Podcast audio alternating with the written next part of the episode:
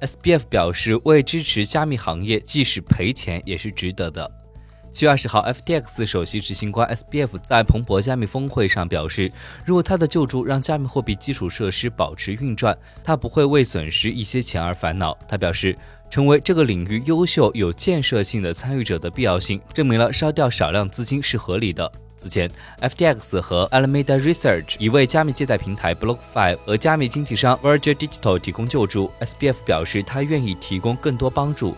但他也表示，其他加密公司的对话表明，他们中的许多人并不清楚自己的财务状况。他建议这是让他保持电话联系的最低要求。此外，SBF 表示，如果比特币价格跌至某个区间，FTX 已准备好开始购买比特币。